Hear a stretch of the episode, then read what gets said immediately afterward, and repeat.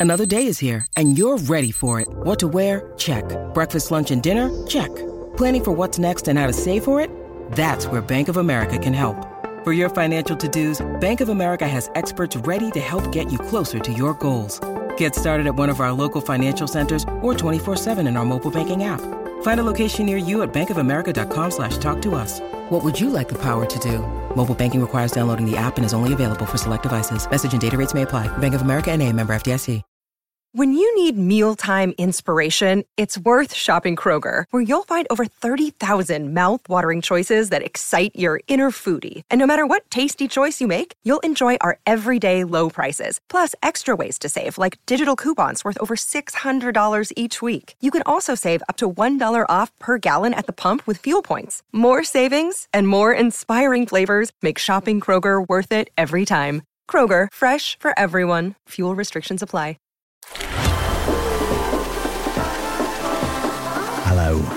Craig Parkinson, and this is the Two Shot Podcast. Pop the kettle on and grab your seat. You sitting comfortably?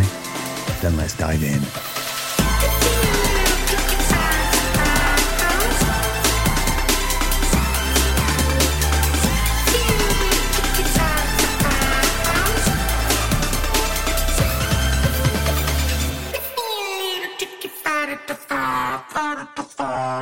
Oh, hello. Yes, we're here. It's episode three of season 10 of the Two Shot Podcast. Um, just before we kick off, uh, I'm recording this intro in a hotel in West London, and I'm sorry if um, sonically it's not as pleasing as normal. I'm having a few tech issues, and of course, I'm flying solo, and you know, the main man producer Griff isn't here to sort things out. So if it isn't the best, then I apologise. But I tell you what is fantastic. It's episode three of the Two Shot Podcast with James Smith from Yard Act. Um, do you know Yard Act?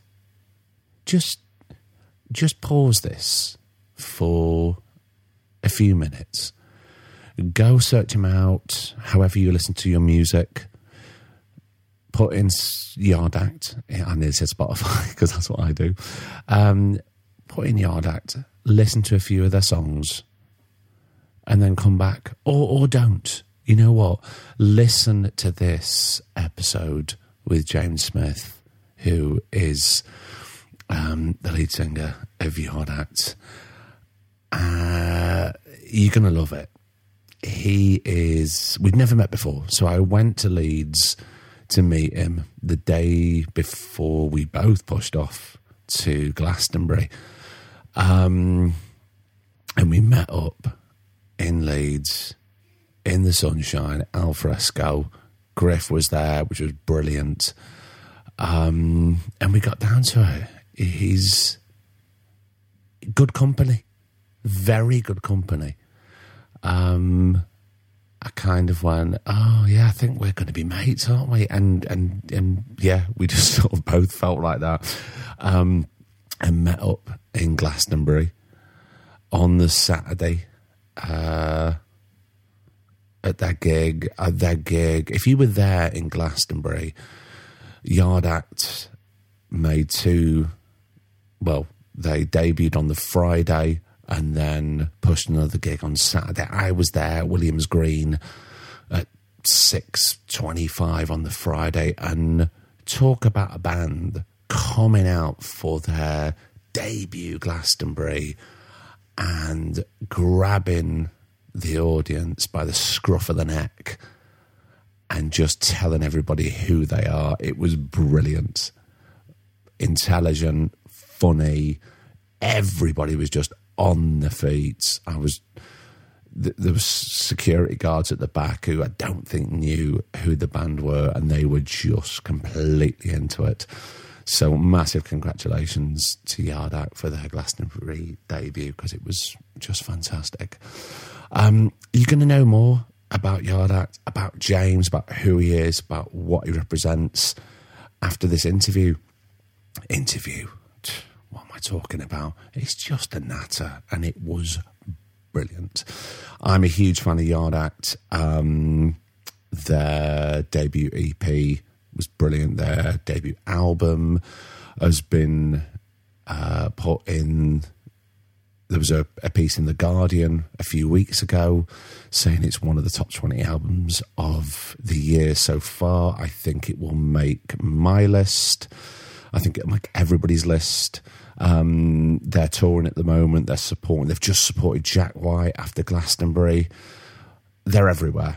Go seek them, hunt them down. Their live act is just brilliant. I mean, you're not gonna, you know, you'll pause, catch your breath, and go straight back in. They're brilliant. They're fantastic. Um, and James was an absolute joy.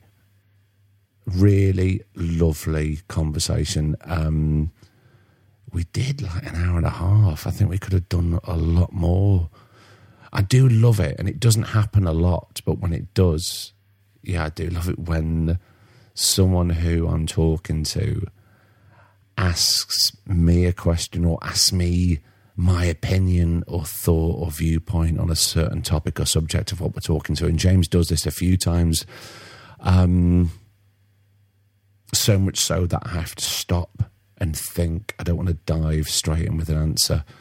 Um, but you'll hear it. It's great. I've been waffling far too long. This is episode three of season 10 of the Two Shot Podcast with Yard Act's frontman, the brilliant James Smith. Enjoy.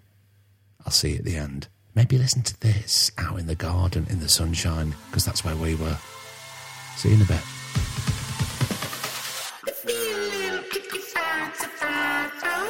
You been to Glastonbury before? No, this is my first time. My It's quite- first time. quite- is it your first time as well? Of of course, every time in the summer, because when you're acting, people don't acknowledge that you're a dad or there's summer holidays or there's half term. So I've just got to take the work when it is. And Yeah, yeah. every summer, pretty much, I would have maybe a week off. And it's never been the time that Glastonbury's right.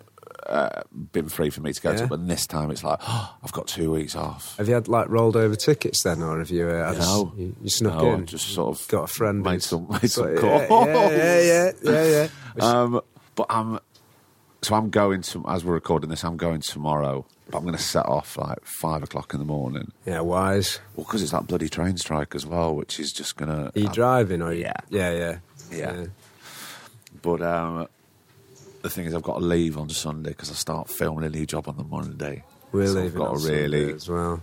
take it nice. Are you, are you looking forward to it? Are you going to? We have a bit. As you know, you're playing twice, aren't you? Yeah, yeah, yeah. We're doing, we're doing, we're doing two. Uh, well, there was a few more potential ones, but we've decided to just make the most of being there and have a nice time. So my wife's coming. I've got, I've got a kid, and he, we're dumping him on his grandma. So it's the first time me and her have been away without him. Because he's only young, isn't he? Yeah, he's just turned one. Right. So like we're gonna cut loose. Got all the band, all their partners have come in, and our crew, and like other mates and management who are who are mates. Like they're all coming down, and uh, just want to make the most of it, really. So you're going to see. You're going to see it both sides. You're going to see it as an artist, and you're going to see it as a punter. Oh yeah, Yeah. yeah, yeah, yeah. Gonna, uh, gonna, yeah, get stuck in. What do you think that? Do you have any sort of preconceived ideas about what the Glastonbury audience is going to be like Um, when you're on stage? I don't know because I watch it on telly when it's on. Yeah. and I always enjoy it on telly. Uh, and I don't know, like I, I kind of love and hate festivals. In, you know, I, I do know what like, you mean. Yeah, Um, I, I, funnily enough, I, I like uh, I uh, desire and appreciate a large crowd in front of me, uh, but I don't like crowds. so I kind of like standing near the back uh, Yeah. and sort of watching with space. Rather than getting stuck in, uh, I used to when I was younger. So I don't know when that changed. You know, when I was a teenager, I used to always be in mosh pits and that, and yeah. crowd I, surfing. I remember one of my first gigs, and I was right at the front of Ned's Atomic Dustbin in Preston. Nice, cool. And, I- and I had, uh, I don't know whose t-shirt. I had a band t-shirt on. It wasn't them, but I remember I was right up against the barrier and it was Yeah, pressing yeah. on my chest. And forever after that gig, it just had a line there through the band t-shirt. Right, yeah, so, yeah, yeah. So much pressure at the front. But Yeah. now, I think, man, I'm 46. I don't want to be what if I need to go for a wee? What am I going to do? I need to be at the back and get out. Well, yeah, you used to be able to hold it in. Not I anymore. no. And then I used to be comfortable just doing it in a bottle. And now, now I need to be near, you know, space and access to toilets. Clean toilet. That I mean, we're not going to see much of that, are we? Really, to be honest. Do you know what? Like as well, I always remember that I used to stand, used to get, used to go to gigs from the age of like sort of 13, 14 on my own in Manchester. Yeah. and like you'd you'd queue for the doors and you'd be in the top, you know, the first thirty people to get into the academy, and you'd run and you'd stand at the barrier and then nothing had happened for forty five minutes, and then three other bands would play and you'd stand through them all, and then you'd watch the headliner play, and you'd have been there for four hours, crushed without having a single drink Yeah. or any any substances or any or needing a toilet break, and you were it was the happy. I was probably happier then than I've ever been since consuming performances and music, and I didn't need anything else. Whereas now, I'm yeah struggle not to go to the bar within a set. Yeah, it walks straight to the bar, and but always uh, nice to be at the back. But I Yeah, yeah. like an overview. I do Yeah. like an overview, Yeah, and I like seeing. I took my mates. My mate's daughter was. She said, "Oh, can you? Would you take me to see IDLES?" And I went, "I don't know. It's a bit, it's a bit noisy for me on a Saturday Yeah. night." But anyway, I managed to take her. And we were up above and watching the crowd. below. I Right. said, "I'm glad I'm not in there." But I mean, they were fantastic. I Yeah, yeah, admit. yeah. They're really tight, and she had a really Yeah. good time Oh, that's ace. Yeah, and then I took my son to his. He's been to festivals before with me. how was he? Eleven, you say? It would just turned eleven. Is he into music? Yeah, lo- but he loves. He loves music that I go. Where have you heard that? Because I'm not what I don't want to be one of those dads that forces Yeah, yeah, yeah. taste on people. But he's just got into the Beatles. Cool. He- Off his own accord. no, they had uh, a '60s day at school. Right. So all the food yeah. they were having like vol au vents and cheese and pineapple on sticks, Yeah, which he loved weirdly. Yeah, Um, and they were playing music and talking about um, the decade. And uh, he went, "Yeah, I've really got into the Beatles." So now he just loves Eleanor Rigby. He'll Cool. just play it back to back. Wow. But I was telling him, and you'll probably know this better than me. I only just found this out that John I don't know if it was idea it was, but John asked Paul to write a song in his style. Do you know this? Uh, maybe. John not, asked no. Paul to write a song in his style, and Paul said, "Right, will you write one in my style?" Right. So Paul ended up writing "Why Don't We Do It in the Road," Yeah. and John wrote Julia about his mum. Right. Wow. I didn't know. I didn't know it until Yeah. a few days ago. That's and quite then- interesting. And then you listen to the songs with that in mind, and I'm sure somebody's Yeah, screaming yeah. now, listening to this, going, "You've got it wrong." But that's kind of the story that I Right. got. Cool. You listen to them, it, it sounds completely different. Yeah. kno- wow. Yeah. Yeah. Yeah. That's a great exercise. I should try that with Yeah. with other people. But anyway, it's really. But his taste, his broadened like he loves. He loves 80s music. That Stranger Things doing that to him? I think it is. But Yeah, even though he, even though he's only just got into Stranger right. Things, Okay. and we went camping, and he met some other kids who were into it, so they all got on their bikes pretending they were in Stranger Things. Nice. And Very cool. I just think, yeah, you're all right. It's good. Yeah, being a yeah. Kid. Stay, stay, Yeah, stay yeah. as a kid. That's ace. Yeah. That's really cool. How's being a dad changed things, like going on tour? Because to forgive, tell me if I'm wrong, but that's kind of where you're you're earning. Yeah, yeah, money, innit? yeah. It is. Yeah, it's uh, it's really hard. Um, What emotionally? yeah, yeah. It's physically, it's probably easier. I get more sleep, but like, it's um, yeah. I wish I didn't have to do it. Not for the just for the for being physically away, but I, I mean, we, we've got a fairly good thing going with like little and often. You know, I come back. Anything if we're in the UK, anything that's North Midlands, come back. Yeah. and you know we have a strict rule no longer than two weeks away if it's abroad. And this year we just knew this year was going to be dialectic because it was album one and it was you kind of got to do it you know Yeah. it's when you kind of put your Well, especially put your flag in the ground. So we kind of knew what we were especially because things have just certainly from my side seems to have snowballed quite quickly. Yeah yeah.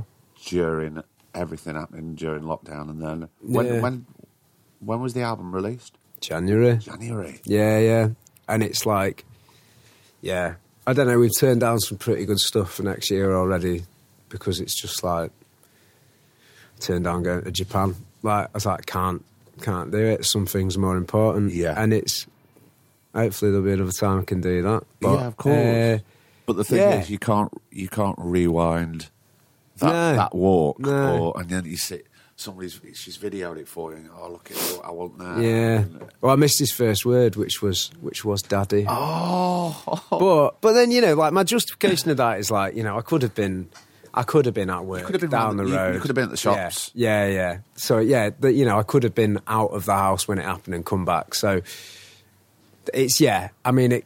It's pretty. Uh, it's pretty tough sometimes. We just had like. Uh, we had two weeks in Europe and we'd planned like we had two days off either side of our show in Copenhagen. So I planned for him and my wife to come out and uh, she got like she got some like horrible like sickness the day she was meant to fly and they didn't come and it like it just meant it was like the longest I've been away from him and that was pretty fucking I was in a bit of a sulk. I didn't leave didn't leave the hotel room for the day. Ah. But then you know, but then I'm not like you know, you fucking you just got to get on with it sometimes. Yeah. And my ambition is to you know not be doing this by the time he starts school and be a lot more selective and you know do less for more Yeah. later on because that's how it works. And also, you, you mean you you kind of know this in in the industries we we've ended up in. You you make hay when the sun shines. You don't you don't get to really choose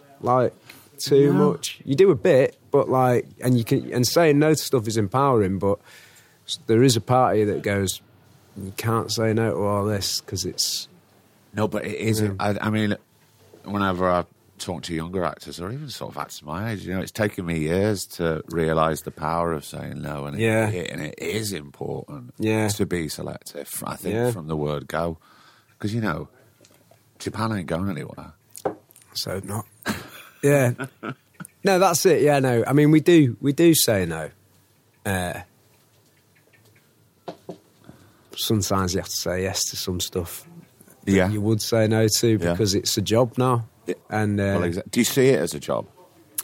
I see touring as a job. I don't see performing, and I don't see writing as a job because I love that. Yeah. And and it's validated what I felt like. I'm I'm 32 this year, so I've been chipping away at it since I was a teenager. I've always had this like mad sort of uh, lack of confidence uh, slash complete self belief in myself, where you think you're utter shit, and then you think you're fucking brilliant, and you believe that you've definitely got something, and so you don't give up on it. And that's probably why you're 30 years old starting a band again in a pandemic, and you know, and then and then all of a sudden it happens. But like.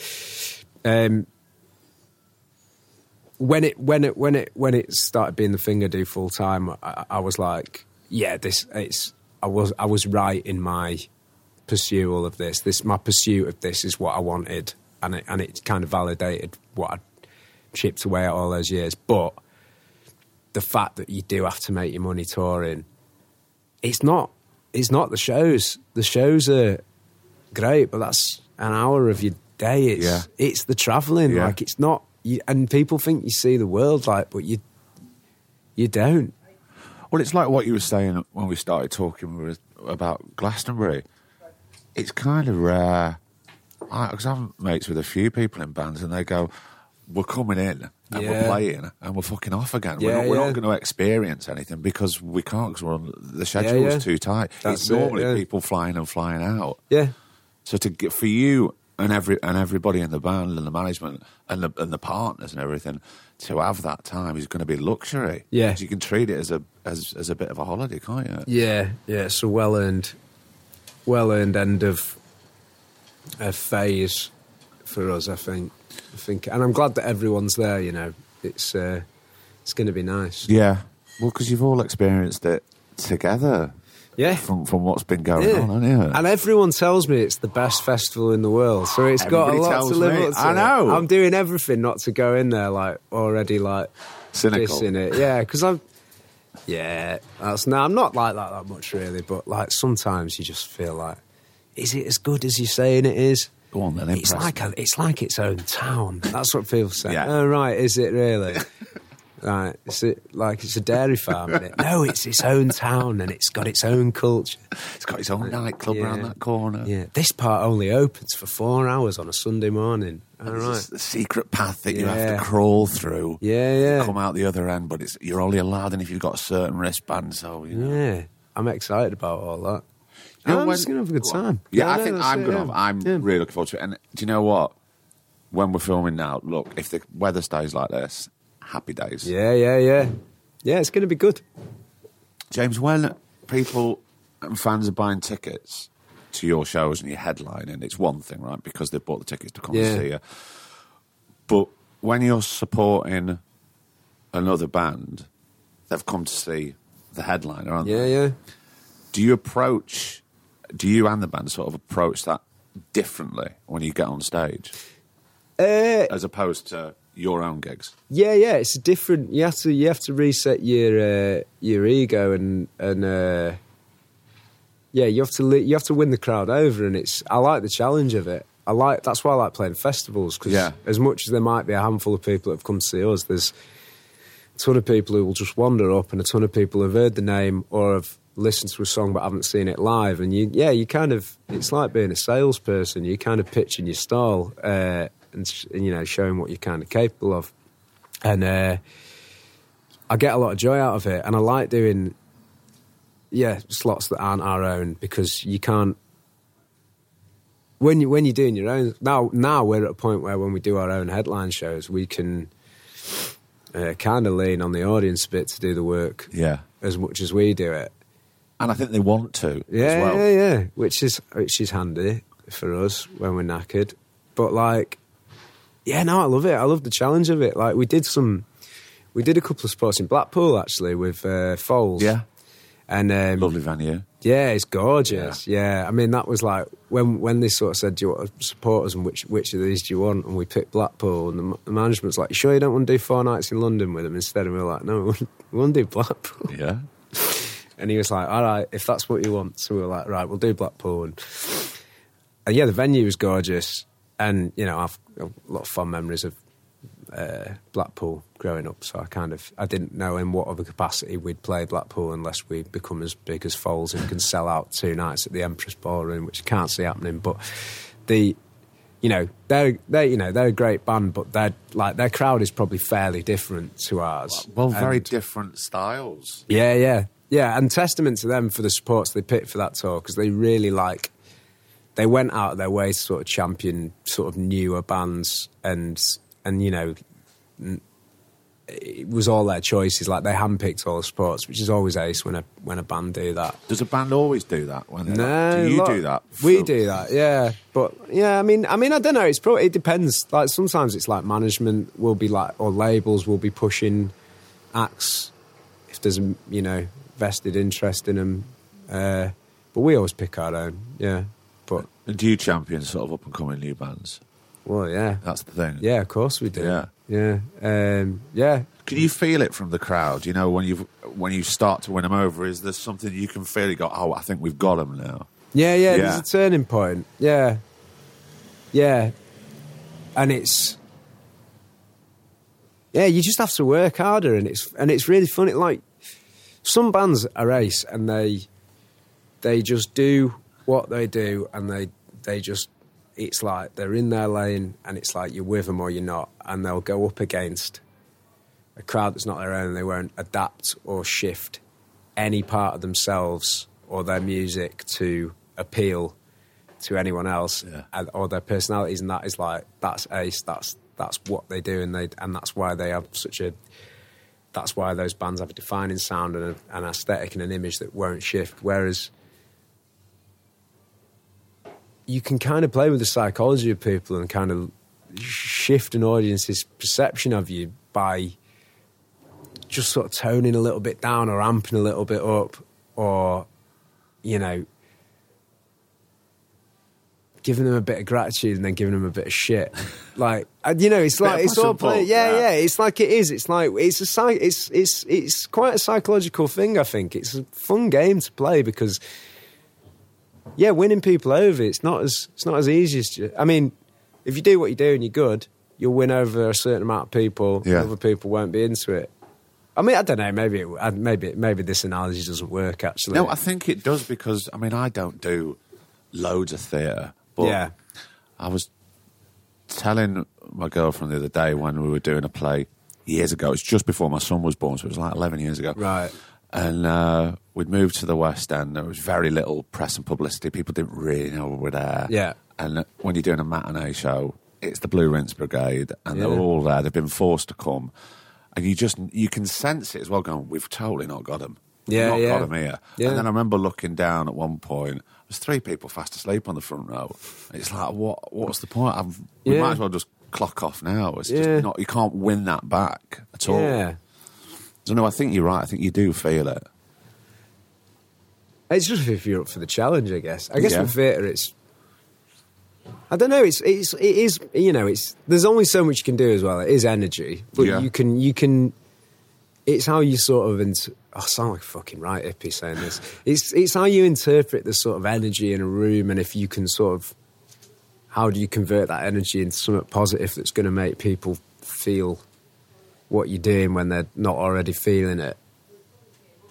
And it takes a lot. It takes three, even with our own crowds, it takes three songs before people are moving. Like, you have to put that groundwork in. You know, it's really, like- because I, I think most of your stuff's really good to to dance to. I would have thought they'd be there at track one. It's some bigger shows, yeah, but sometimes, uh, you know, smaller venues, you know, the bigger the room, the bigger the, the bigger the amount of people that are going to dance, the faster they're going to do it. But I think in smaller venues, there's a smaller pocket of people, and everyone's a bit unsure about whether it's going to go off or not. and a bit self conscious. Yeah, yeah. yeah. You have to kind of amp them up, and yeah, there's a, there's an art to it.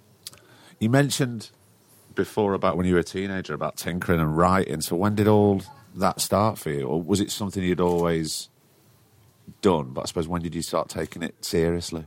Music, writing. writing, yeah.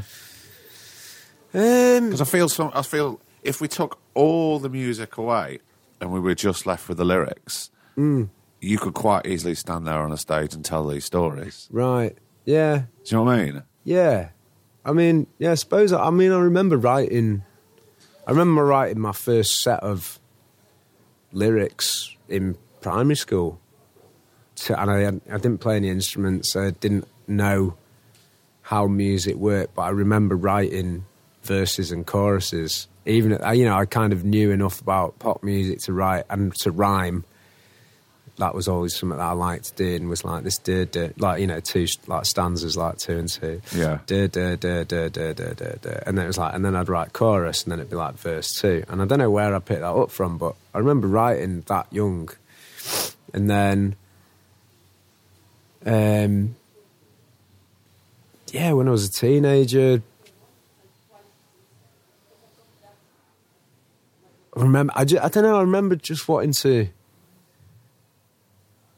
I remember like being in bands with mates, and you try and write originals, and like, you know, I, I was always the drummer, uh, and the and obviously the singer or the singer would always write the lyrics, and they just never really gelled. And then I think yeah, it was like Arctic Monkeys. Like I started writing in that style as a teenager because I understood it. And, yeah. and so I was like, well, you can write about these things, and you know, you'd, yeah, just write about, you know, going out, going out to nightclubs in Warrington. Like, it's really fucking embarrassing, but but it was a start, and um, yeah, yeah. Then and then and then when I got to when I got to uni in Leeds, I just again I didn't play any instruments. I went to music college and I didn't play any instruments. I did a production course. Right. Uh, all I, could play, I mean, apart from drums, I played drums. So, but I didn't have any melodic. I didn't know how to write a song with a guitar or whatever. So I used to just write quite rhythmically, and write yeah, write beats and then write words to them, and But you were kind of still just on your own, right? yeah, yeah, point. yeah, yeah. Never really. Yeah, I mean, I wrote lyrics in the band I was in at a teenager back home that I didn't sing, and uh, was kind of finding my feet with it. And then I kind of just got this confidence when I came to yeah, when I came to uni, when I went to the College of Music, and I found a band there Because you were sort of around like-minded people there, do you think?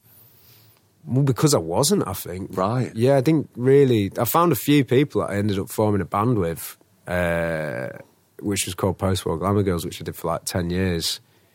Or, you know, which which also is a is a John Cooper Clarke poem, so Yeah. that's probably wearing me out on my sleeve there. Like, um, he was quite a big. I think when I when I remember my dad gave me his CDs, and I remember being like, "All right, that made more sense to me than a lot of the poetry I was. I didn't. I was told I couldn't do poetry at school. I was told I didn't understand it by my English teacher. Really? Yeah, yeah. And so I gave up on that quite fast, and I thought it wasn't for me. And uh, so it's it's a, something I still carry with me now. Actually, is and I don't. I think actually what I do is poetry, but I struggle to say it is because I was told that I was doing it wrong as a as a teenager, and so I was like, all right, well that's you know. I got a C for that. I, am not really doing it right. I won't, you know, I won't interfere on that anymore. Like, it's clearly not my world. Um, it's funny how those things stick with you, isn't it? Yeah. But, um, It's just the little things Yeah. that somebody says.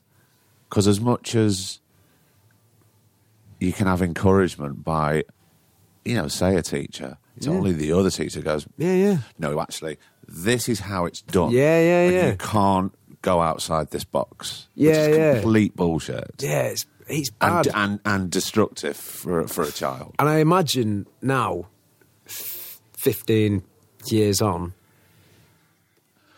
with the state of things now and sort of standardised testing and that is probably 10 times worse. I imagine that way more creativity is crushed out of kids that are having a go than, you know, uh, would have been, would have happened Yeah. you know, um, it's funny. I've just been watching that. Um, have you watched Pistol on Disney I'm, Plus? I'm three episodes Oh, in. you are all right. So you, so you've seen the, uh, you know, when uh, Johnny Rotten auditions for the band, Yeah. and they all laugh their heads off at him, and I was kind of like, as well as watching it, I know some of it's like semi-fictionalized or whatever, and the, the, the sort of structure's bent a little bit and all that, but started reading up again on the Sex Pistols, sort of looking at the backstory and looking looking at John Lydon's sort of story and um, looking at instances where, like, you know, it, he was kind of just like knocked down or knocked back, and uh, and that was one of them. And I just thought, I mean, like, obviously he's a very defiant person who went on to become Johnny Rotten and, become, Yeah. and be John Lydon and always have his own fucking voice on everything. But it just like made me think like how many how many times are like the kids give it a go and then someone laughs at them or tells them they're shit and they never do it again. And it's like what are we you know imagine if ima- you said this one of them hypotheticals isn't it? Imagine if Johnny Rotten had thrown the towel in then and and and the, how everything how the catalyst for, for everything would have been different Yeah. you know? I know I know it would have been someone else if it wasn't him but it's just interesting those subtle things that we can carry with us. And yeah I just yeah a lot of people just a lot of kids just knock back very young and then never Oh, the amount Creates the amount society of- we're in, The doesn't it? amount of people that I've spoken to in the past, certainly over the five years, and not even just on this podcast, just like in normal life, and they were told when they, when they said to a careers advisor at school, "Oh, you know, I want to, I want to be an actor, or I want to Yeah, be a yeah. musician, or I want to, I want to write." You know, yeah that's all very well and good. But what Yeah, gonna, yeah. what what your what's Yeah. your main career going to be? That that sounds like a lovely hobby. yeah yeah it is that isn't it yeah how many poor kids have just gone, oh, well, maybe I should listen No. to this person. Well, yeah no, actually. Yeah. You should follow what you're doing. yeah it's yeah it's not not that's not not really what yeah for you It's not what- yeah it's funny isn't it it's weird it's uh but yeah hang on what was I saying I got de- I got distracted sorry We all get distracted. We were talking about uh, like cartoonish, though, just going back to the pistol thing, and it's quite, Yeah. it's quite, yeah I'm quite enjoying it's quite it theatrical. yeah, isn't yeah it? it is yeah But, but I think they're all going with that style, and it works. yeah I think it works I think I'm finding it enjoyable and it, I, uh, and it rattles along. Like, it's really well paced because fucking Danny Boyle, and he's Yeah, really yeah. good. Yeah, yeah. He's a really good director. I, th- I think it's good. I know there's been a lot of backlash from it, uh, but I think it's just campy and quite fun. And who cares? Who cares if it's slightly made up? You know.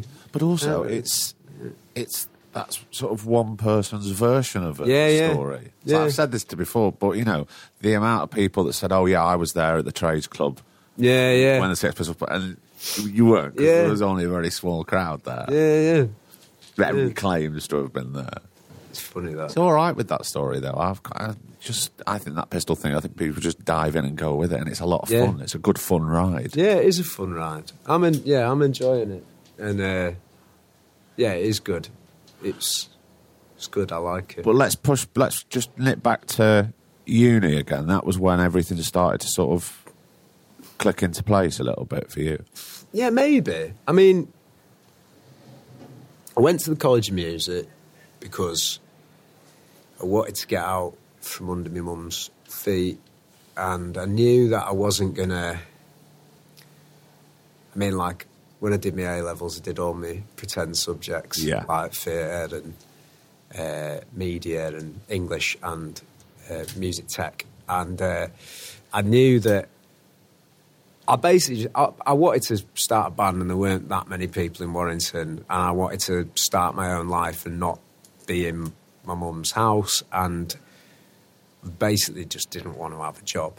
Yeah. So I just, you know, got in on this production course and uh, spent three years learning not a lot about music production, but but spending a lot of time using the facilities and making friends with a lot of people in Leeds who played in bands and forming a band, and that in itself felt like my education. Yeah. and um, you know, and and yeah, utilizing the the library, all the CDs and the books and that, and just getting as much out of it as I could. It, it you know, it wasn't really a three year course. There's not too much you can say apart from learn how to do it and, and use your brain and and most of it, you know, most of production is uh, learning how to manage people and manage egos. I think more than it is about uh, plugging wires in, and um, yeah. So I was doing that, and I, you know, started this band, and confidence kind of grew in that because I, I, I saw myself the, with it being a music college and there being like jazz courses and classical courses and rock and pop courses and then the production course, the production kids tended to be the ones who were a bit shitter on instruments and Right. weren't trained in the same way. They were, you know, they were coming from a they'd done music tech at A level kind of background, which was like at the time it was like you'd have Cube. Do you know Cubase? No.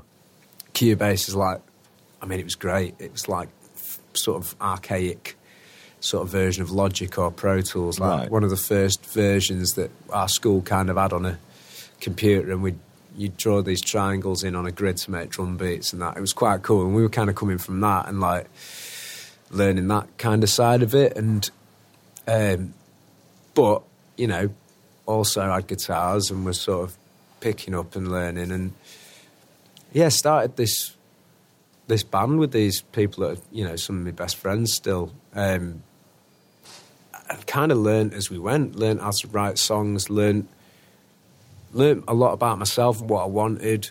I was quite um, How old were you at this point? ni- nineteen to twenty two. I was at uni. Right. So And you did a lot of growing up personally within that time, as we all are at that age. Yeah, Yeah. I think I did most of my growing up, sort of, sort of the ages, sort of, yeah, probably like, yeah, sort of into my mid twenties. I was quite. Um, I mean, I was, I was just really fucking angry at the time. I was, I was miserable. I had, I had a fair bit going on in my, in my personal life. That you know, I lost a friend uh, at nineteen, and I never really processed that. And then uh, some other stuff going on with that I don't, I won't go into, but like that, I, that again, that I realised that I kind of dealt with by pretending it was fine, and um, like looking back, I definitely kind of just swallowed it down and didn't really sort of uh, face it head on, and then I kind of did over over time, and yeah, I just just kind of learned a lot about myself through writing, really, and that kind of led me to sort of that band sort of ending in a fairly good place after after four albums, but to not much to very little success. But uh, Is that why you parked it? I think some of the others were ready to move on with their lives, and uh, you know, one of them is a a sommelier now. Right. It's that a wine taster, they're wine pairer. They're, one's a sommelier, one's training to be a uh, a music lawyer, um, and the other uh, is like a manager for like a music shop and that. So that, but you know, they were hitting a point in the. It's a lot to ask of people. It takes up a lot of time to I play bet. empty rooms. Yeah. and, uh, and I got it, um, but I would have carried on. Would you? I would have. Yeah, I mean, I did Yeah. with a new band. Yeah. Like you know, it's uh, it was something in me that I couldn't give up, and fuck knows why. But I, uh, but I carried on. I started a new band straight away called Cruel World that did nothing, but I just loved the songs we were writing, and it was like the most mellow. Like Post War Glamour Girls was quite angry. Uh, But that's probably because you were quite angry Quite at probably, that yeah. As, so the other thing was, as it started coming to the end, I'd started to come out of this sort of phase that I'd been in, and I started to feel like I couldn't really deliver the songs anymore. I couldn't really. I also had that very. Uh, I think it's largely like quite a naive thing that you've that that I, that I feel that only musicians have. No other like the tortured artist thing.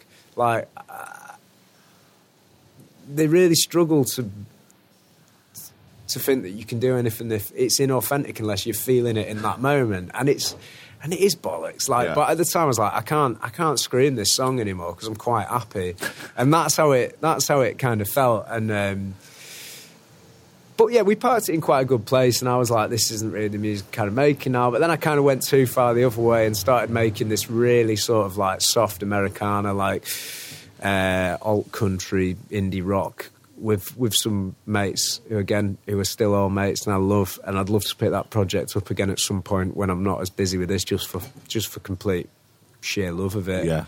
Um, but with that, I kind of I felt like I felt like because I'd kind of poured so much of my sort of personality into post-war glamour girls and got nothing from it. I felt like there was something wrong with me a little bit, and that people didn't want me.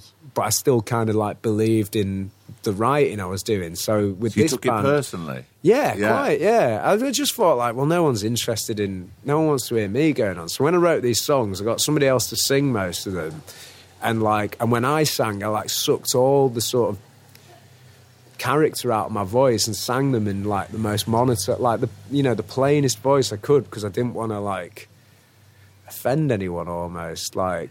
Um, Which is quite the opposite to what you're doing now because there's Yeah. just so much character there. Yeah, and then that, and then that. That was like, I don't know. I don't think I would have got to the point that I got to with Yard Acts if it wasn't for, first off, Ryan, who I started the band with, encouraging me and like reassuring me that just talking in my own voice was all right.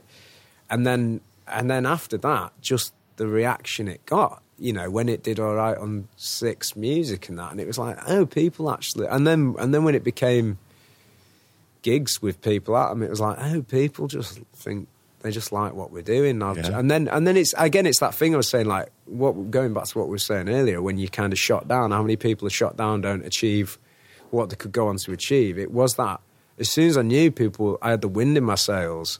I started pushing it further.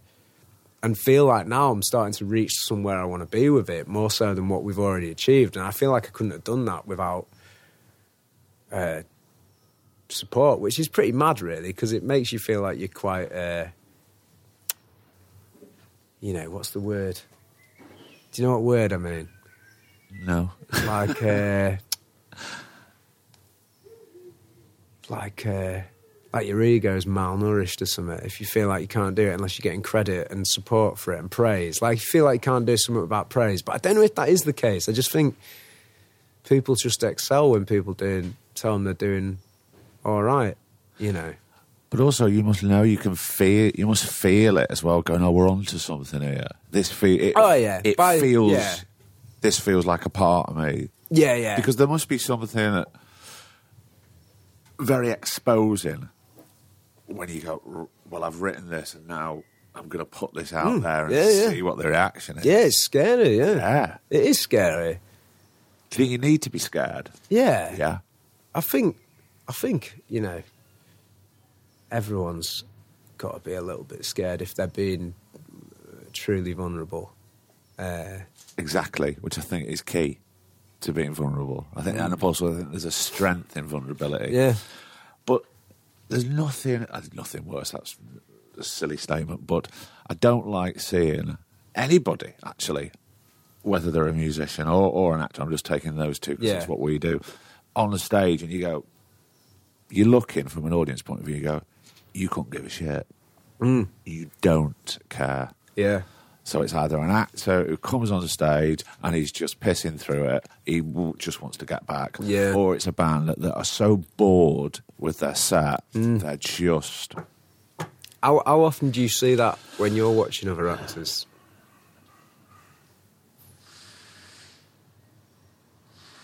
Percentage wise. I don't, oh, I don't want to say I might offend people. Uh, Quite a bit, a fair Yeah, bit. yeah. What I will say, we went to the theatre twice last weekend in London. So we went to see a play called Jerusalem. You're going to give away now by naming the players. No, They're no, gonna no, no, this is oh, quite these the all very good. All right, okay. So there's a jazz Jez Butler's play called Jerusalem that's just come back after like 11 years. Right. Do you know, have you heard of this play? No, I haven't. I think you should read it. I think They're you, good. you'd really like it. Cool. So there's an actor in it Right. called Mark Rylance. Okay. Who, I know that name. well, I've, I was on the phone to a friend driving up to Leeds today because he'd seen it as well. Right. And we were still talking about it like four days after. Cool. Because we were going, right, we sat up one night in this hotel. We were on the Saturday night. Yeah. Going back to it. Yeah. And then go, what about the ending though? What did that mean? That was quite Right. What do you think? Oh no, I thought this. So you, you sat there having these Yeah, discussions. But that is quite the opposite of what I'm talking about. You see somebody come on stage and just take complete control over what they're doing Yeah, yeah. And they were alive. I know that sounds Yeah, that yeah. might sound silly to say, but you just went, "Oh, that's not Mark Rylance, the actor. This is this character who's just come out of this caravan. Yeah, He's yeah. washing his hair in this steel. He's got a massive hangover. He's cracking eggs and vodka into it, and he's drinking it on stage, and you feel the energy Yeah, from the yeah, audience yeah. going, "Oh, Yeah. we were here. We're going to remember this." Oh, cool. And then on Saturday night, we went to see Oklahoma Nice. but it was a complete retelling. And Right. really dark. It was the bleakest ending to anything I've seen. Right, okay, cool. By the time this comes out, it's over anyway. But like, they're all covered in blood at the end. Wow. It was like it turned into fucking Pedro Almodovar film or something. Right. It was Yeah, yeah. just. It was fucking brilliant. And then I, I- even after that, we were still talking about that as well, going. Because it's an old school musical where Yeah, yeah, everybody's yeah. shining happy. So they still have the songs in it? Was it done as a play? It was done as a Still musical? the songs. Right, but okay. one of the actors has got a guitar on stage because he's a bit of an actor muso. He was brilliant. But they're all sat on stage. It was kind of quite Brechtian. They were all sat on chairs. Cool. It was very sparse. It was almost like a school hall, like Yeah. an American gym. Yeah, yeah. Uh, they're all in modern day sort of cowboy costume, cowboy costume, you know, country and western sort Yeah. of style. But at the end of it, after two days after it, I went, you know, that lead character is supposed to be really nice. He's a horrible piece of shit.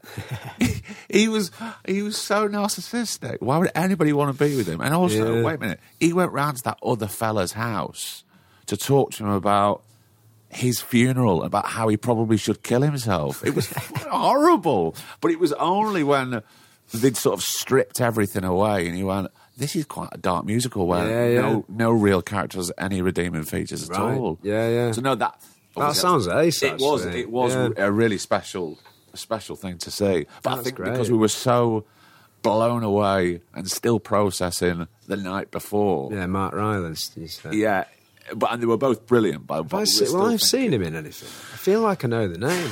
So he excels at everything he does. I think. I think he's brilliant, and he he says to himself, you know, he- he feels at most at home when he's on stage, and you can tell because it's, Yeah. you, you you're witnessing something quite extraordinary. But he, uh, I think it was after the first bit of Jerusalem when it played out. He was in. He did a couple of Spielberg films like back to back, and then like well, I think he won a Best Supporting Actor Oscar Okay, Right, Bridge right. of Spies. He's brilliant. Right, okay. He's great on yeah, screen, Yeah, but he, he's so he's just quite an odd face. yeah, right, yeah, but yeah. you buy it, you buy everything. Yeah, yeah. So that's the complete opposite of what we were kind of just. I've just kind of derailed it, but No, no. Well, no, it's interesting because well, I mean, the, I mean, the thing that uh, a lot of uh, modern, I'm doing quote fingers here for the podcast, quote unquote post post punk bands, as the press likes to uh, call us, is that for a lot of them it's. Uh, it's their aesthetic to look bored on stage, so you can't really tell if they're into it or not, and that's uh, you know part of the poker face of it, really. Um,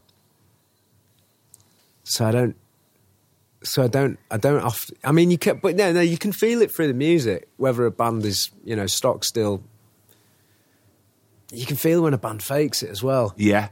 Well, It's like I say, it's, it's just an energy, isn't it? Yeah. It's like you know when someone's being a triad, but also people have different opinions of what a triad is. And some people might think I'm a triad because I leap around on stage trying to get people amped up. But you know, we'll have that. I knew. I knew we'd get some. I knew we'd get yeah, Green Dog, some some Yeah, some yeah. lovely garage swear. yeah, they. Uh, But that's the thing as well. You can see it. You can see. You can see it when someone's faking it. yeah, oh, I can. Yeah. But I can hear it when someone's faking it. Yeah, You know when you. This comes back to listening to the radio. You know when someone's really trying too hard as a DJ on the radio. yeah, yeah. Just tone it Yeah. down. Just relax a bit more. Be natural. And also, you don't find that interview funny. You're laughing there, and that's the fakest laugh I've ever heard. Yeah, yeah. You can just hear it. Interviews are hard. You get a lot of interviews where you know that the person isn't, especially at festivals. You get you get shoved in front of someone to do an interview and they don't even know who you are, and then they've clearly been given a a rundown. And they're not even listening to your answers anyway. Yeah, and you just think, wow, who's this for? What are we doing this for? But uh, yeah, it's funny, isn't it? I, I'll tell you what, here's something interesting. How do you feel about? So we're talking about. I think we've basically what we've said in a roundabout way. Would you agree, Craig? Is that people believe you when you be yourself, right? Yeah. right? But as an actor, you're always being somebody else. Uh-huh. So how do you be yourself whilst being somebody else completely? Well, I don't think you are. I think you're being true, true to yourself Okay. as an actor Yeah. for the without getting all wanky for the art form, right? Yeah. But your investment is in the character. So you're doing it for the right reasons. Yeah. So that's you being yourself. Honouring the script Yeah. and creating the character into three dimensional. Yeah. That makes a lot of sense. That's great. But I also see talking about people faking it, whatever they're doing on the stage, if you're there in a live capacity, is people who are technically brilliant, mm-hmm. but they're showing you how technically brilliant they Yeah, are. yeah, yeah. Yeah. I don't like that. No, it's, it's boring, isn't it? Yeah, it's yeah, boring. yeah. It's, it's exactly that. It's not exciting at all. Yeah. So just jumping back to Mark Rylance on the stage, you did not know what was going to come out of his mouth, Yeah, cool. Right. Right. Yeah, yeah. It's that's yeah, yeah. The energy and the suspense. Yeah, yeah. and it's slightly terrifying. Yeah, yeah. But you're sat there Yeah. cra- with all strangers, Yeah, yeah. but you're all like that. You're just waiting to see Yeah. what happens next and what he's going to come out with next. And I like seeing that in, in, as I say, whatever capacity we're in, whether it's a band or we're on stage or we're seeing something. Yeah. Where do you stand on the podcast as an art form?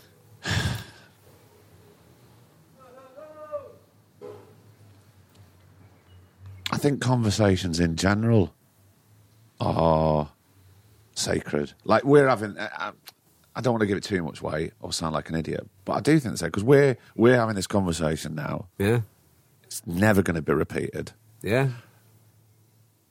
But I, th- what I've learned, because I, I I was terrified doing this because, and I've said this to, before on the podcast, but what certainly I I can't speak for every actor, but what I always hated was the selling of the product. Yeah, yeah. So if I had to go on and do a live interview or a phone interview. Yeah, yeah. You, you know, you get it's a bit like you at festivals. You get asked the yeah. same questions. They don't really know who they are. They haven't seen it.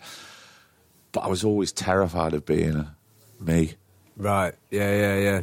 because you just try and hide as much behind. Yeah, yeah. Character Well, because you want to keep, yeah, you want to keep your private, you want to keep your personal self to yourself. You want to keep a part of you not exposed as well, don't yeah, you? again, well, yeah, that yeah. you know, and that's sacred. But it's not just for the sake of you; it's for other people and loved ones in your yeah, life. yeah, you know? exactly, yeah, Even more so, probably, because at least you build up strength and you've got tools to deal with it. Whereas people aren't asked to be unless might be Mm. Yeah. affected. You know, Yeah, so yeah. it's happened to me in the past. yeah, Um, but when I started this, it was like, well, I've got to. Listening is my job as an actor, Yeah. but this is very different because I've got to, and I've got to be myself because I can't fake it yeah, yeah, because I, that won't be true to me. Forget about being true to a Yeah, character; yeah. that won't be true to me. So therefore, it'll it won't be authentic. Mm. So I was just constantly learning to do this, yeah, yeah, and it's it's still a buzz and it's still exciting. Yeah. Otherwise, I wouldn't carry on doing it. yeah, yeah. It's great.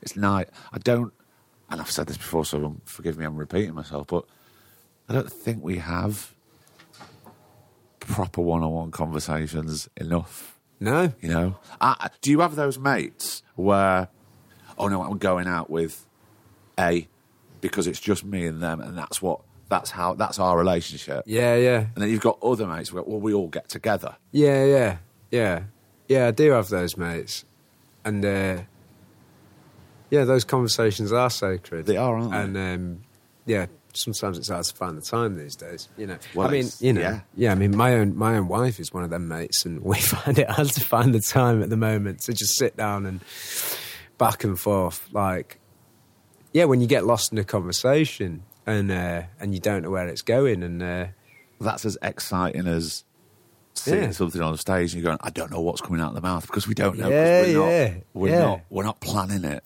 That's it. That's why Yeah. it's just me and you now with some cup of tea and I'm like, you, I've, I've got no, Yeah, yeah. I've got no list of questions because I never want that yeah, of course, because I don't, I wouldn't be listening Yeah, and I wouldn't be looking. And I think they're the two important things that I've learned. yeah, yeah, it's brilliant. It's been a, it's been interesting so far. Who knows where it'll go next? I'm sure it'll probably go downhill now after that, mate. But let's talk. Let's let's get into it. Let's talk about building Yard Act. How did it? How did it? How did it all get together?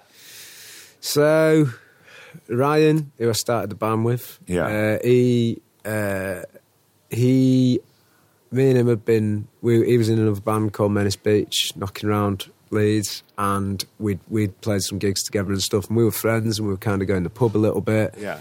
and um, he. Uh, that came to an end, and he basically ended up needing somewhere to live, and I said, "Do you want to just come and stay in our spare room?"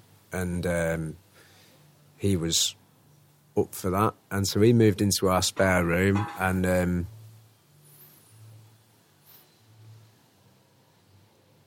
he was going through a tough time. I think he's sort of on the right track again now, but you know, I think that really bound us. Him coming to live with me and me and me and Lynn's, and like looking after you know, getting himself back on track. And, and it was in that time that we started writing uh, Together? together for a side project. Right.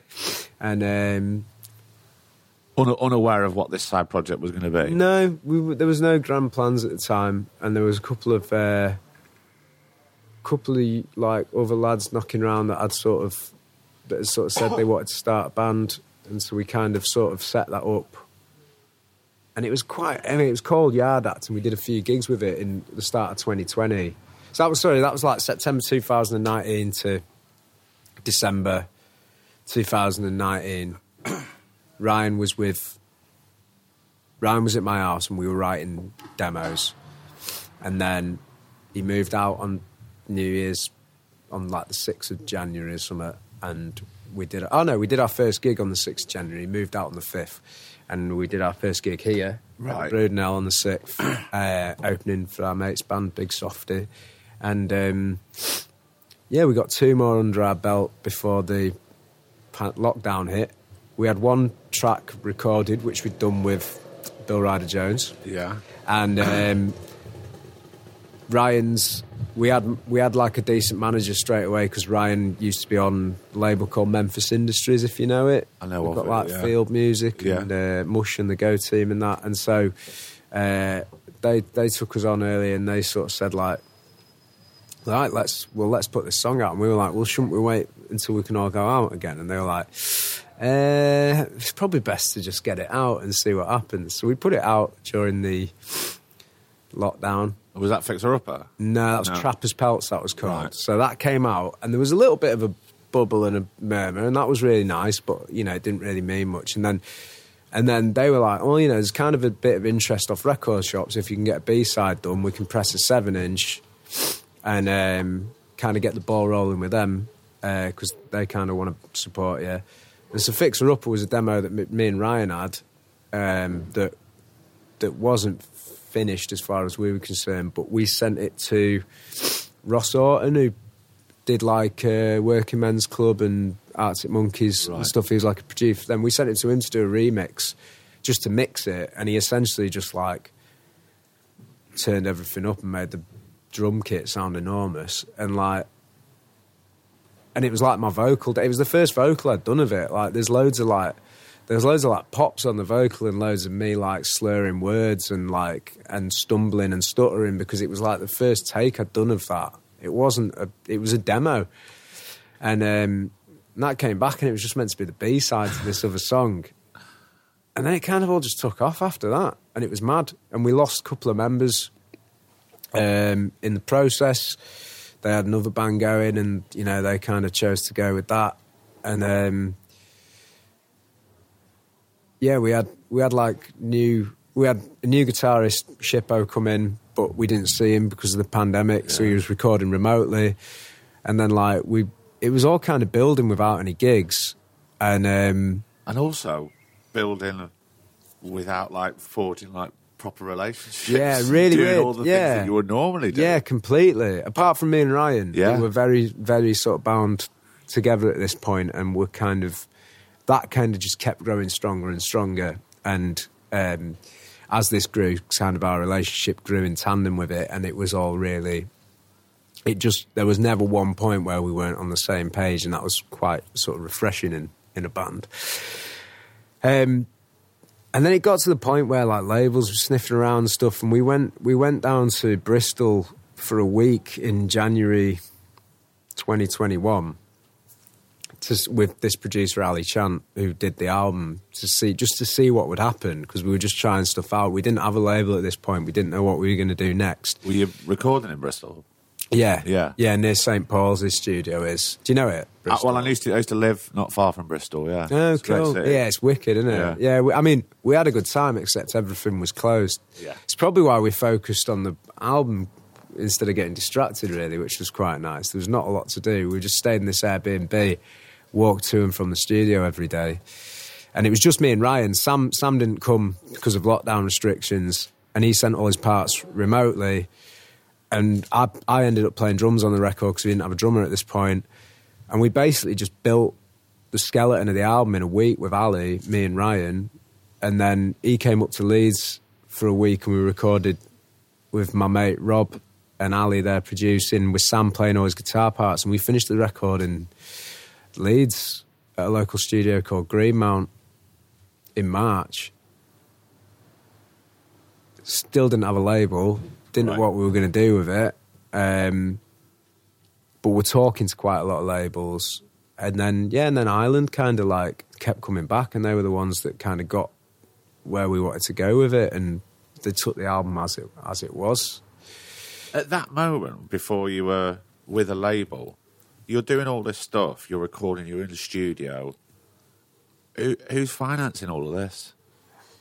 Ourselves, off Right. the previous uh, Because that can't. It can't be cheap. the Trying to get no studio time must be. studio time, Ali was pretty chill about saying like, you know, pay when you can, and we got funding from PRS as well to Right. do the album, so that covered that. Right, okay. But everything else, it was like the first, the first seven, the first bit of press. Yeah, mine Ryan's old bands had like when we cashed out at the end of the day. I think I think I came away with 180 pounds. Uh, God knows how much I pumped into it, but that's what I walked away Yeah. with at the end. That was what was left in the band's account when we when we called it a day and closed the account. And and Ryan had a, about 500, 600 quid left or something. Whatever it was, we just chipped in that money ourselves to pay for the press agent to promote the single, and then um, yeah, management helped with the pressing of the first single. But then it funded itself from then on. The money that the first single kind of generated funded the second one. And then, yes, t shirts started selling online and we were selling t shirts to America and stuff in the lockdown. And it was like, what? Couldn't believe Like, I remember, but like, it seems, I remember buying a hundred. We had 50 t shirts and they all went. And then, I, and then I, we bought 150. And I remember that actually that was one time when me and Ryan had a slight argument. He was like, "This is gonna, this is a waste of money. These aren't gonna sell." And I was like, "Have faith, they'll sell." And we put them online, and like they all went, and it was like that money like funded the next stage, and it was just like, it's yeah, it's impossible to do it without money, but Yeah. but for some reason, maybe just that logo on a t-shirt kind of was bankrolling us a little bit. I don't know. We got lucky. And were you surprised when America's ears sort of pricked up about it? Because I don't want to put onto a you know, oh, they, these are quite northern stories, but they're Yeah. certainly quite British stories. And obviously, I can hear that they're quite northern stories, but there's some sort of frame of references that they're definitely not going to get. Yeah, definitely. Well, I mean, I feel like that about anywhere in Europe. Like Ryan, like Ryan, sort of always says, like you know, they don't have pound strop terracotta frogs in Germany. like, uh, maybe they do. they do. yeah, Euro, Euro shop terracotta frugs. I don't know what they're called over there. I wasn't very good at German at school. It's not frug. That's uh, stupid. Um, the yeah, I mean, at that point, there's always a couple of like Anglophiles and early, you know, early adopters at college radio and that that pick up. So you know, they're going to places like Seattle and New Yeah. York. That's not as you know surprising. But when American booking agents started getting in touch, we thought they were taking the piss. We were like, "It's how is it going to translate over there?" And, then, and then, it, and then it was like, you know, manager was like, "No, no, like you know, below the mainstream, they they quite like British bands. They, you know, there's a there's a bit of a an interest in it, so you might, you know, you might do all right, you, you know, because we were like, we're gonna like we can't tour America, like we'll just lose loads of money. He's like, yeah, you will, but you should give it a go because it's an experience, and then and then at the end of the day, if they don't want you, you won't go back. Yeah. And it was like, so we may as well make this once in a lifetime, like have a go. But then in all the time this happened, obviously, like Republican America picked us up, which is like fucking Taylor Swift and Stevie Wonder is on Republic. I don't know what Wow. RA and R out there does us and Eddie Vedder. So like, fuck knows what this. Uh, but like, you know, like you take it all with a pinch of salt, Yeah. because it's ridiculous. But yeah, I mean, like, went on Jimmy Fallon. What the, f- fuck was that about? Like, he's stupid. How was that? Yeah, really funny. Like we just like we just I don't know. Like I say, we've all been around the, the block. We've all been doing it long enough. Everything that happens now is just a f- hilarious bonus. Yeah. Stuff like that. It's like I mean, we take it seriously, but at the same time, we do take it with a pinch of salt. I think you have to, though, don't you? You can't be I- I mean, serious about same, that. It's Yeah. my game. Yeah, it's it's a really funny thing trying to balance like like that because I mean it's it's like what are you called? like what do you what do you want to be and what are your core beliefs like you know America in itself has a very an image that goes largely against what I'm I think I'm about, you know. And so far I've not been I feel like I've not been suckered into it, you know. I'm not bothered about uh, status and financial status, and I'm not bothered about um, rubbing shoulders with. I'm, I'm bothered about it because it's funny. Yeah. like I'm bo- I'm bothered about like like getting a photo with Jimmy Fallon because it's funny to show Yeah. to my mates. But like, but I'm not bothered in like trying to make friends with people unless they become Yeah. our friends over time, and you know that's not going to happen in that moment, and it can be quite a like vapid and world you can get sucked into if you have, have you have you been in America? Have you like have you been out? You not have any auditions out because I listened to this this one with uh, Martin Compston. Oh yeah. And when he was talking about his LA fiasco and that, I just thought like you not you not been out there, you not done any auditions or out. No, I was. Right. We lived in New York uh, when I was married because my ex-wife was on Broadway at the time. Right, okay. So I went over with the cat Nice. because we are going to be there for like six months. Yeah. And I, well, I'm not going to do it out, but I'll. Uh, I did some auditions. For Broadway or for No, film for, or for- TV? for film and telly. Right. But I just thought, well, I'm trying to build a career over here. Yeah. And, you know, touch wood, I'm grafting and working hard and it's going all right. So Yeah. I don't want to start again Yeah, yeah. because that's what I'd be doing. I mean, that's what. Yeah, I mean, that's what we're doing. Yeah. we go out there. The venues are two hundred cappers again. You know, it was quite a jolt going from like playing at two hundred to coming back and playing to like a thousand in London. But I like the rush of that. I like it keeps you on your toes. It Yeah, means you don't get into that mono- monotony. Like you say, a festival crowd's not your own. A sport crowd's not your own. You go to Europe or you go to America, and the, all the venues are different sizes, and then you come back and you can play to you know I mean, yeah, about a thousand odd people a night now for us, and it's like that's all like ace. But then, like, yeah, it's good because it keeps you in check, and it, it reminds you that you're not the the, uh, the be all and end all. Well, it's things like that that ground you, Yeah, yeah, completely. which are really important. Yeah, I think it's important. I think I don't know. I, I think it must be important to a lot of people. I don't know. I don't know. I like to see the best in people, but Do It's important to me. yeah, I like to try. Yeah, yeah. I don't know, but yeah, I mean, that's so America was funny, but we just had a good time with it. But yeah, they really went for it. And and, and the funny thing about America was, we had a we had a, a friend who. Uh, well, actually, I will just name because they're a mate and it's fine. But they, it was Ali who produced our album. He Yeah. kind of said like, just like word of advice when you go over there. He was like, don't don't try all like the sarcastic like piss taking that you do because they just won't get Yeah, it yeah, and like and you know it'll go again you know he didn't say it that in as many words but he was kind of implying like that won't really It won't hit wash, the spot over there and he was kind of maybe being a little bit careerist like a little bit like you know maybe just you know think about like playing the game over there a bit like maybe I'm projecting a little bit because he didn't say those words but No, that but kind that- of that felt kind like of what, what he was meant. saying yeah Yeah. and uh, and you know, I love Ali. Ali's amazing. Like, but that's kind of what he said, and and we just fucking doubled down on it. You know, uh, just completely took the piss, uh, and just yeah, just did not acknowledge that we were grateful to be in America until. But then we'd pull it back and say that we were, and then we'd like, you know. How did it go down? They love it. Yeah. Yeah. I think it's insulting to Americans to say that they're not capable of getting sarcasm and, and like dry humour. Well, you know they love mean? British humour. Yeah, exactly. The Like- amount of American actors that I know that fucking just have a diet of British comedies. That's Yeah. all they want. Exa- yeah.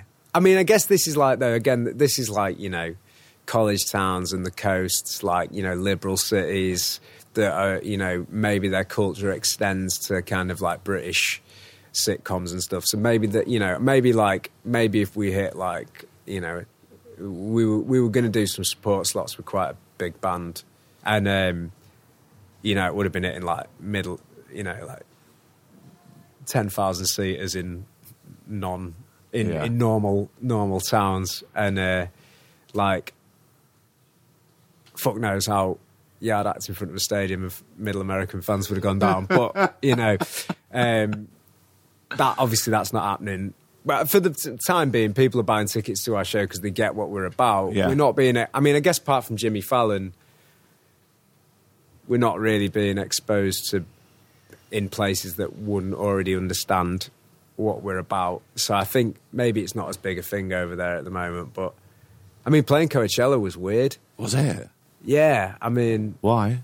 well, just because it's kind of like a sort of like influencer haven, isn't it? And again, it was like you know, like you know, mate, you know, it's like K-pop bands and Megan Thee Stallion and Billie Eilish and you know, Rina Sawayama and uh, and loads of other stuff. But you know, major pop acts, and then us fucking about, and it was so stupid.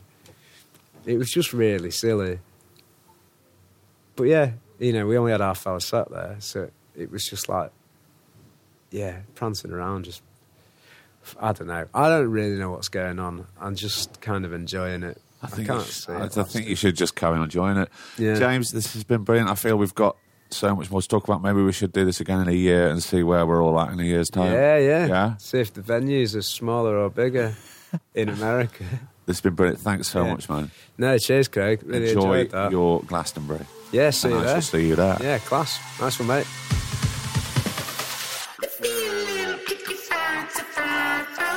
and another episode is done. What did I tell you? You know how I've always said about this podcast over the years? It's about sitting down and getting to know somebody and just seeing what clicks. Sometimes things fly better than others.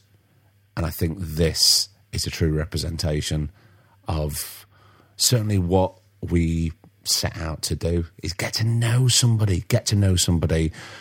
And you know what? Maybe it'll click. And you know, this really did. It really did.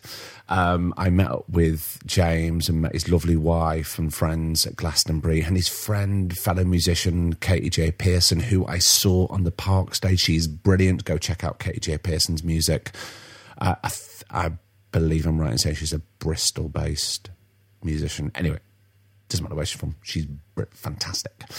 Um, and yeah, we ha- we all had a fantastic first Glastonbury. So I think we'll probably just go back there next year and do it all again. Yard Act are on tour now. They've been supporting Jack White and Foals, incredible bands. Um, go check them out. Um, myself and past guest John Simm uh, will be in Brighton seeing Yard Act in November. So if you're there, come say hello. But yeah, just yeah, check them out if you can live. They are something else. James's energy, the band's energy, just uh, yeah, they're not taking any prisoners. I love it. So, what we're going to do next week, I don't know. I really don't know because I haven't recorded it yet. Um, I'm busy filming this new series, but I'm going to get on it. We will have something for next week. I will not let you down. Do not panic. Pass this episode over to other people who may not know Yard Act, may not know James, may not know the podcast. Maybe they'll like it. We'll be back with you next week. I don't know what it'll be. We'll be back. Right, I'm going to go to bed because I'm shattered. Thank you so much for downloading and subscribing. You know it means a lot. You know where we are. We're on the socials Twitter, Facebook, Instagram. I don't even need to say that anymore, do I? Do I? You know where we are. Um, hit us up with messages. If you enjoyed it, do let us know. Right, um, I'm going to go for a bit of a soak and a bath. A bit of a soak and a bath? No, just a soak, and then straight to bed. Until next week, I've been Craig Parkinson. He's been producer Griff, and this has been the Two Shot Podcast. You take care. The Two Shot Podcast was presented by me, Craig Parkinson, recorded and produced by Thomas Griffin for Splicing Block. The remix of our theme tune is by Stolen Valor. Cheers.